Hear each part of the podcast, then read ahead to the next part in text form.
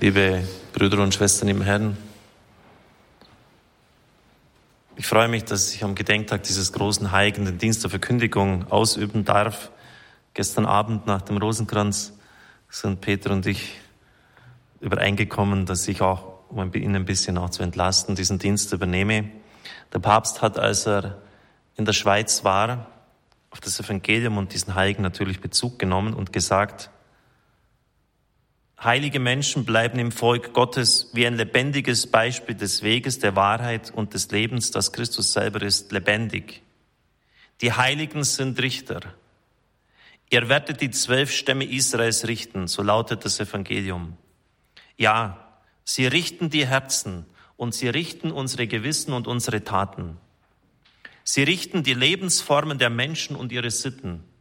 Sie richten einmal die Generationen vor allem werden sie richten die Generationen jenes Landes, aus dem Christus sie berufen hat. Söhne und Töchter der Schweiz, nehmt das Beispiel des Bruders Klaus an, stellt euch unter sein Urteil. Unter seinem Beispiel und Urteil soll die Geschichte eures Landes vorangehen. Seit so vielen Generationen ist unter euch ein Mensch geistig gegenwärtig, der mit seinem ganzen irdischen Leben die Wirklichkeit des ewigen Lebens in Gott bekräftigt hat.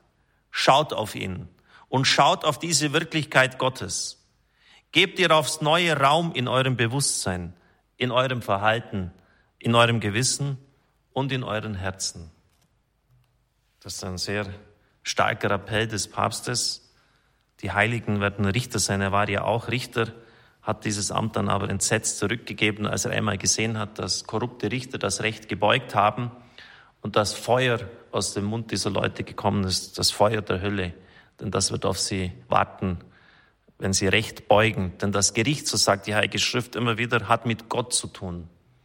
Und wie Gott soll man unparteiisch sein und Recht sprechen und nicht das Recht beugen. Nur einmal in der Geschichte war die Schweiz in der Versuchung, im Konzert der Großmächte mitzuspielen. Und das war genau zu der Zeit, als Bruder Klaus gelebt hat. Die siegreichen Schlachten gegen Karl den Kühnen von Burgund bringen den Eidgenossen große Beute. Und was natürlich damit verbunden ist, Geldgier, Neid und Streit. Bruder Klaus sieht die Not der Zeit in der Vision von der Wahrheit. Der Pilatusberg versank und duckte sich platt auf die Erde. Die ganze Welt öffnete sich, so schreibt er in dieser Vision, und alle Sünde wurde offenbar. Eine große Menge Leute erschien und hinter den Leuten die Wahrheit. Die Wahrheit war mit großen Lettern an den Himmel geschrieben. Und alle hatten das Gesicht von der Wahrheit abgewandt und sie trugen am Herzen ein gepressten, würden heute sagen ein Geschwür, so groß wie zwei Fäuste. Und dieses Gepressten war der Eigennutz, der die Leute verführt. Das heißt, wenn Leute nur noch eigennützig sind, an ihr Ich denken, und das war ja genau in dieser Situation, welche Beute steht mir zu, das gehört mir und das ist mein Recht und davon weiche ich nicht ab, dann wenden sich die Menschen von der Wahrheit ab. Das heißt, sie werden blind für die Erfordernisse, für die einfachsten Erfordernisse der Gerechtigkeit. Und sie sind im Herzen aussätzig. Sie haben Krebs im Herzen, sie haben Geschwüre dort. Das sind drastische Bilder, die aber einmal uns auch in der heutigen Zeit ansprechen können. Ich werde nicht müde, es immer zu betonen, jetzt so diese ganze Geschichte der letzten 10, 15 Jahren, die Turbulenz an den Börsen, da ging es doch genau um diese Geilheit, um diese Gier, Eigennutz, mir am meisten, den anderen das, was sie gerade noch so übrig haben. Äh, Greed is something good, Gier ist etwas Gutes. So das Credo vieler Börsenmakler und nicht nur von Michael Douglas in diesem legendären Film. Gier erzeugt Krebs im Herzen. Gier bezeugt, erzeugt eine Abwendung von der Wahrheit. Gier erzeugt Spaltung, Neid und Streit. Das ist die Wahrheit. Genau das Gegenteil. Und so kam es dann auch in der Schweiz. Fastnacht 1477 sammeln sich in Art 700 Innerschweizer zu einem wilden Kriegszug. Auf ihr Banner malen sie ein Schwein und wollen in Genf die 20.000 Gulden abholen, die Genf im Burgunderkrieg versprochen hat, für den Fall, dass die Eidgenossen die Stadt in Ruhe lassen. Darauf zerbricht die Eidgenossenschaft in zwei Sonderbünde. Einerseits die Bauerndemokratien, Uri, Schwyz, Ober- und Nidwalden, Ob- und Nidwalden, Glarus und Zug. Andererseits die Stadtherrschaften Luzern, Zürich und Bern, welche auch Solothurn und Fribourg ins Bürgerrecht aufnehmen. Die Bauerndemokratien sind dagegen. Nach über ein Dutzend Tagsatzungen, nämlich Konferenzen, keine Einigung im Streit zwischen den Bauern und den Städten. Man trifft sich am 18. Dezember 1481 in Stanz zu einem letzten Einigungsversuch. Doch auch dieser scheitert und nach drei Tagen werden alle Bemühungen für den Frieden eingestellt. Der Stanzer Pfarrer Heino am Grund sieht die unmittelbare Gefahr des Bürgerkrieges und eilt in der Nacht des 21. Dezember zu seinem Bruder Klaus, Freund Bruder Klaus, in die Ranft.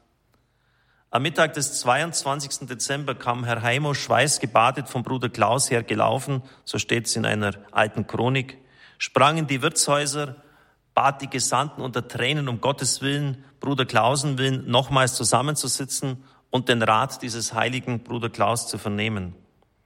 Und also gab Gott das Glück. Wie bös die Sach vormittags war, heißt in der Kron, ward sie von dieser Botschaft viel besser und in einer Stunde war sie ganz und gar gerichtet und abweg getan. Das heißt, ein, ein furchtbarer Bruderkrieg ist der Schweiz erspart geblieben. Dankeschreiben bezeugen die große Freude über die geschenkte Einheit. Der Gesandte von Solothurn schrieb an den Rat der Stadt Mühlhausen, Bruder Klaus hat wohl gewirkt und ich wohl gehandelt. Es ist große Freude im Land, überall ist Singen und Glockenläuten. Er ist wirklich der große Friedensstifter.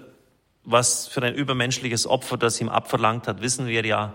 Der Verzicht auf die Familie, auf die Kinder. Er hat ja die Ranft nur ein paar hundert Meter von seinem Wohnsitz aus besiedelt, gelebt dort und hat es über 20 Jahre nicht mehr betreten. Was für ein Opfer.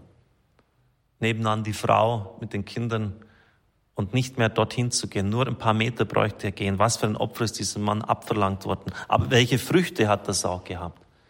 Und wie viele Familien hätten ihre Väter in diesem Krieg verloren? Wie viele Familien? Und da musste halt einer dieses Opfer von Gott bringen, dass er auf das Glück von Familie verzichtet, damit nicht viele andere getötet werden und ins Unglück gestürzt werden, wie jeder Glück, wie jeder Krieg ein unglaubliches Unglück ist.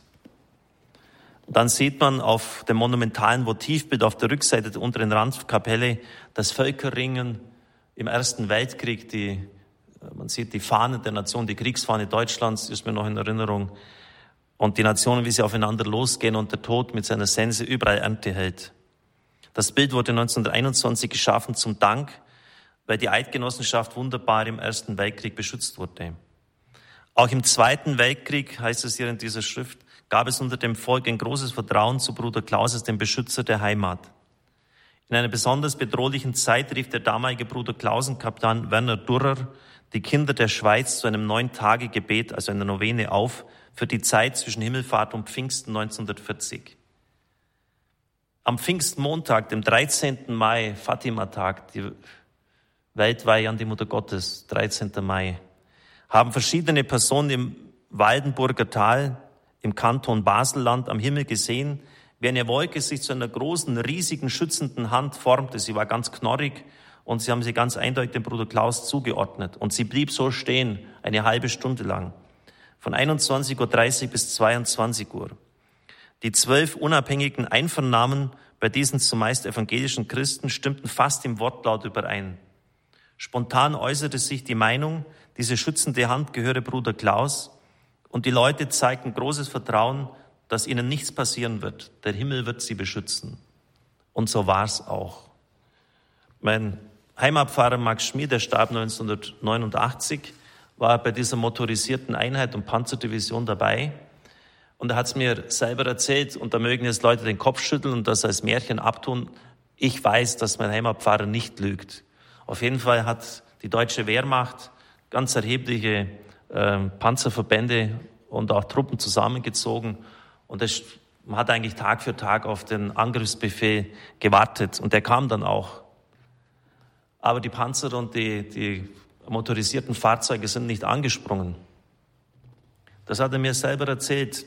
Und ich habe dann zufällig in diesen Tagen auch nochmal, ich glaube, es war ein Generalleutnant, weiß es aber nicht mehr genau. Es war jetzt zu kurz, ich konnte es jetzt in der Predigt nicht mehr vor, bereiten oder hersuchen. Der hat genau das Gleiche bezeugt. Auf jeden Fall hat man den Führer selber benachrichtigt, dann natürlich getobt und das gibt's ja nicht. Man hat dann das ganze Benzin ausgewechselt.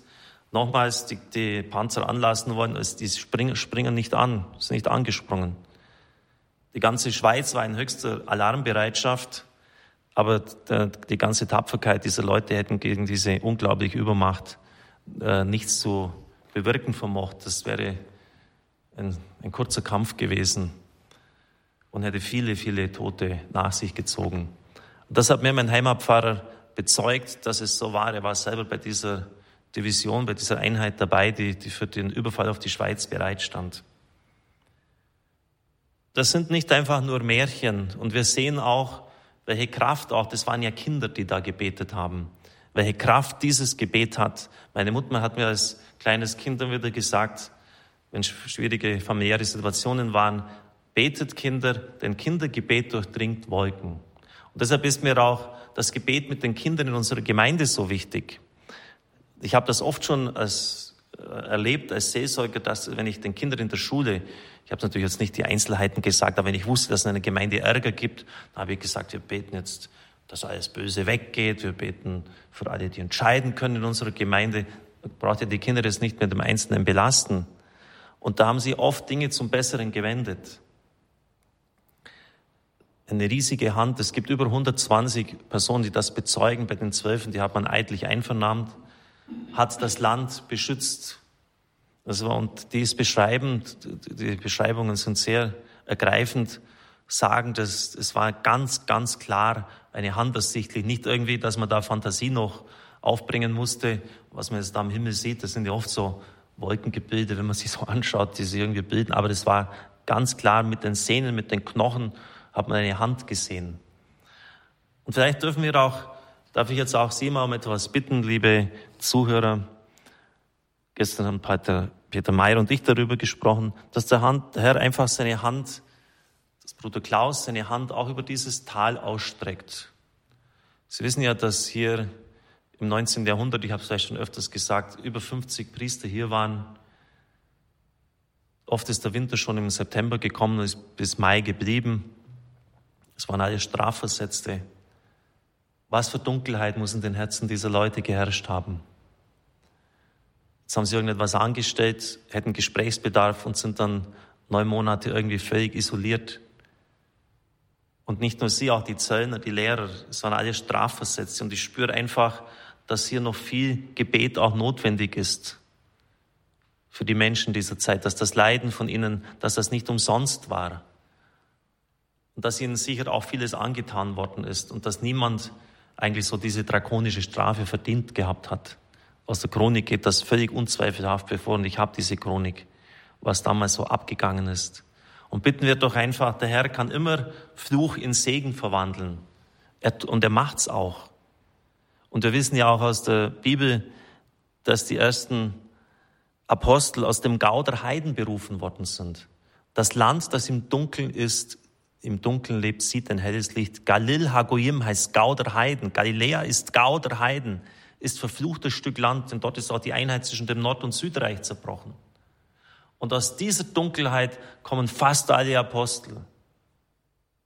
Das ist ein Gesetz im Handeln Gottes. Da brauchen wir uns überhaupt nicht unsere Vergangenheit schämen. Wir stehen dazu. Denn das wird umso mehr das Licht auch hervorrufen. Beten wir doch heute, oder gerade jene, die jetzt im Bett sind, die krank und leidend sind, ihr Leiden, ihre Schmerzen sind nicht umsonst. Beten Sie jetzt in diesen Exerzitientagen, dass die gesalbt sind, gesegnet sind. Heute Abend die Heilungsgebete, Gebet um Ausgießung des Heiligen Geistes am Donnerstag dass diese Hand segnend des Bruder Klaus auch hier bei uns über dem Tal sein darf. Dass alles Dunkle sich auflöst, dass es Licht wird, hell wird. Weil dann werden auch immer mehr Menschen kommen, etwa auch für die Anbetung, die wir so dringend hier brauchen. Zum Schluss noch ein Überfallartiges, das jetzt geschehen, als er in die Kirche kam. Ähm, Bernd Meyer ist in meinem Alter. Er ist Besitzer des Hotels äh, Balance Resort Evenblick hier bei uns im Balderschwang. Viele kennen ihn, die schon hier sind, auch bei ihm mal übernachtet haben. Gestern habe ich die Fotos noch ein bisschen so einsortiert vom Urlaub und bin auch auf unserem Pfarrausflug aus dem Jahr 2003, war es glaube ich, oder 2004, gestoßen, doch 2003, war es richtig. Ähm, da ist Bernd Meyer, damals noch evangelischer Christ, mitgekommen, mitgefahren. Ich glaube schon, dass er auch in unserer Gemeinde sich der Achtung vieler Menschen erfreut. Er ist im Gemeinderat lange Zeit gewesen, derzeit Kommandant der Feuerwehr. Also durchaus auch das, was man eine Respektsperson nennt. Und der Bernd Meyer, der hat etwas ganz Eigenartiges erlebt. Und weil im Predigt auch ein Zeugnis möglich ist, bitte ich ihn jetzt mal ans Mikrofon zu kommen. Der Michael wird dann für mich das Altarmikrofon noch hochziehen. Bernd Meyer, kommen Sie mal her. So, einmal danke. Das ist natürlich immer nicht ganz leicht, sind ja bloß ein paar Tausend, die zuhören. Aber das braucht es jetzt nicht weiter beunruhigen. Bernd, was ist denn da auf dieser Wallfahrt vor zehn Jahren passiert? Ja, liebe Brüder und Schwestern, mir ist dort etwas äh, Wunderbares widerfahren. Ich äh, bin dort mitgefahren auf dieser Wallfahrt. Während der Fahrt dorthin zum Bruder Klaus äh, haben Sie schon sehr viel vom Bruder Klaus erzählt, über die Kräfte, die dort sind, die Heilungen, die er vollbracht hat, diese Weisheit, dieser, die der Mann hatte. Und äh, das Ganze ist noch verstärkt worden in dem Wohnhaus vom Bruder Klaus, wo wir dann auch drinne waren. Und die Dame hat uns da ganz besonders nahegelegt, persönliche Leiden, persönliche Schmerzen mitzunehmen in die Ranft und sie beim Bruder Klaus zu lassen. Und ich hatte bis dahin, ähm, seit circa 25 Jahren, Probleme in den Wadenbeinen. Ich habe innenliegende Krampfadern, die sehr schmerzhaft sind und äh, ich hatte 24 Stunden am Tag Schmerzen in beiden Wadenbeinen. Das war teilweise äh, sehr schlimm, als wenn ein Messer drinne stecken würde. Und äh, auch an diesem Tag hatte ich äh, erhebliche Schmerzen, weil es sehr schön warm war. Und auf dem Weg runter in die Rampft habe ich nur immer so gesagt, das wäre eigentlich ganz toll, wenn ich diese Schmerzen beim Bruder Klaus lassen könnte. Und wir haben dann dort einen Gottesdienst gehalten in der Kapelle und ich saß in der hintersten Reihe. Es war sehr eng bestuhlt und ich, nach kurzer Zeit sind mir eigentlich die Beine eingeschlafen, pelzig geworden, eigentlich sehr unangenehm äh, geworden. Und ich war dann sehr froh, dass wir mal zum Beten aufstehen konnten, aber ich habe dort keine Erleichterung äh, gefunden.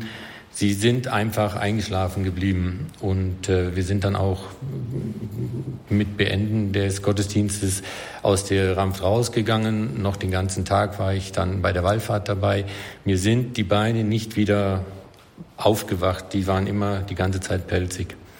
Und so am zweiten Tag morgens bin ich aufgewacht und da habe ich zu meiner Frau gesagt, Sonja, die Schmerzen sind weg. Ich habe keine Schmerzen mehr in den Wadenbeinen.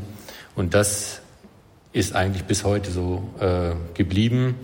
Und äh, das ist für mich eine Erfahrung gewesen. Heute weiß ich, dass dadurch eigentlich der Herrgott mit mir gesprochen hat. Er hat einfach äh, durch Ereignisse mit mir gesprochen. Mittlerweile bin ich auch äh, konvertiert. Sie haben mir die Firmung gegeben letztes Jahr und nach, ich lebe jetzt so nach dem Motto eigentlich, äh, Herr, hilf mir, dich in allem zu finden und immer mehr aus dem Glauben zu leben. Dankeschön.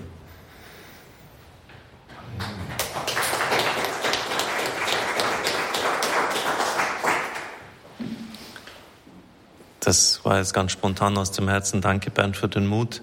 Ich weiß, das ist ziemlich schwer und es ist ein super starkes Zeugnis. Danke, vergelt's Gott.